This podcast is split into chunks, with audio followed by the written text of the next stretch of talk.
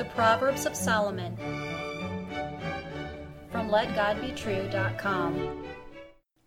Proverbs chapter 16 and verse 26. He that laboureth, laboureth for himself, for his mouth craveth it of him. Hear the words of God in Solomon again. He that laboureth, laboureth for himself, for his mouth craveth it of him. Why do you work a job or a business? Because you enjoy it?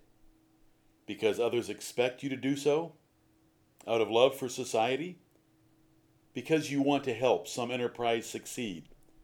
Or because you are bored? You work because you have to, and this fact of life teaches wisdom. A life sentence of hard labor was Adam's curse for listening to his wife rather than God instead of leisurely dressing a garden and enjoying a great variety of easy food, men must scratch in the ground to survive. But whether a man knows about the Garden of Eden or not, there is a powerful necessity that drives him to hard labor. He must work or starve.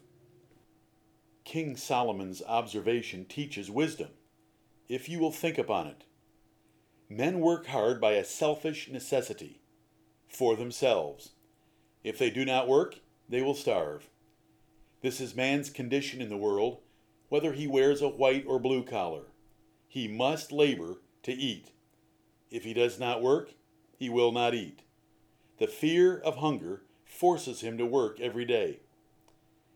Selfishness is a strong motivator that can produce good results. Such as a hard working society when selfishness is allowed to satisfy itself by diligent labor.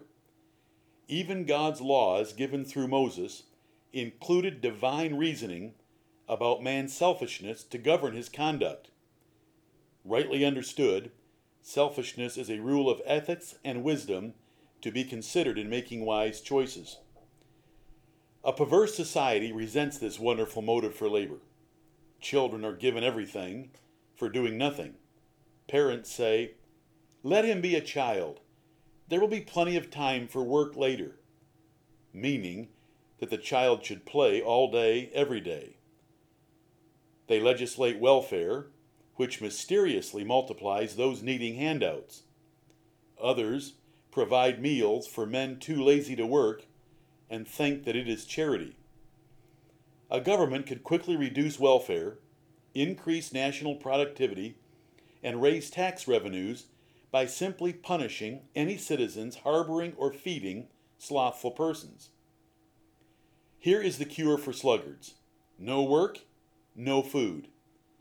This rule is inspired wisdom. Solomon knew laziness was a common problem in young men. It is difficult to teach or force foolish young men to work hard, but just a few days without food will produce a laborer. Both Solomon and Paul endorsed and taught this wise rule that without work a person should not be allowed to eat. Here is the profit motive in Scripture in this proverb. Communism imagines from each according to his ability, to each according to his need. Yet this philosophy and method has never worked. A man will never apply himself as diligently as he could for an idiotic theory that gives the lazy as much as the diligent. But he will apply himself for a proportionate reward. Let him see the endless possibilities in a free market system, and he will very gladly do his job well and look for extra work.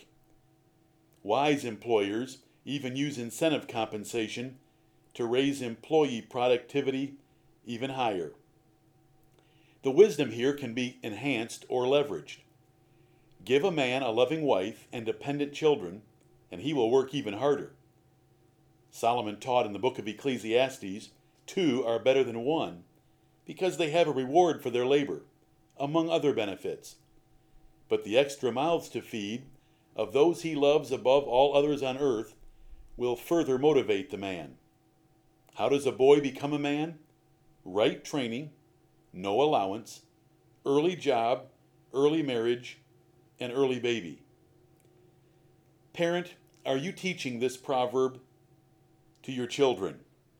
Eating is not a right, except for helpless infants. Even young children can do chores, and they should be required to do them before eating. Most parents today have an open refrigerator policy which fosters laziness and self indulgence that leads to an undisciplined life. When most grew up on farms, this proverb was generally practiced, even by those who had never read it, for everyone had to help with the chores in order for the family to eat. Christianity teaches a great work ethic. Shame on Christians who are slothful about work. Whatever you find to do professionally, do it with your might. Diligent labor at your own business is part of sanctification for a believer. And those disliking hard work are to be starved into enjoying it, or they are to be excluded from the churches of Jesus Christ.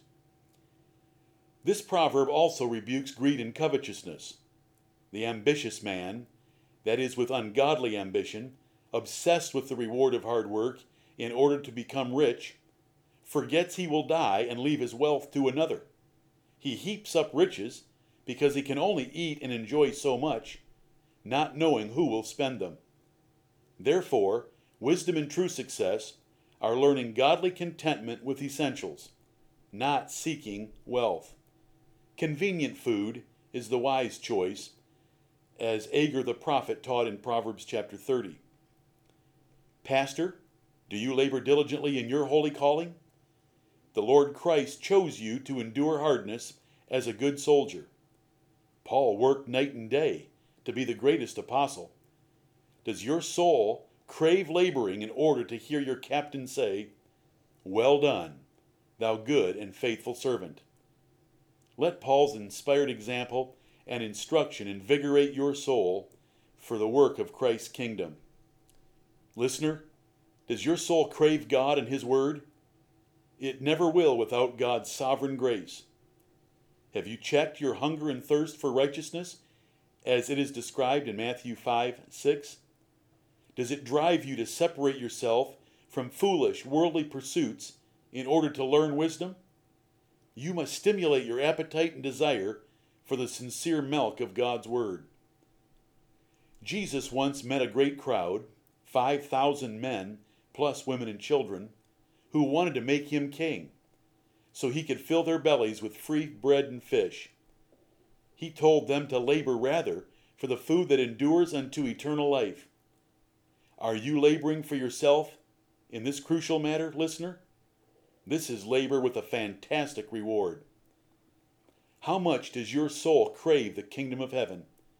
Jesus described it as a man finding a treasure in a field and joyfully selling all that he had in order to buy the field for its treasure you should pray, Lord, increase the craving of my soul for thee and the things of thy kingdom, and direct my labor fervently toward them. Amen.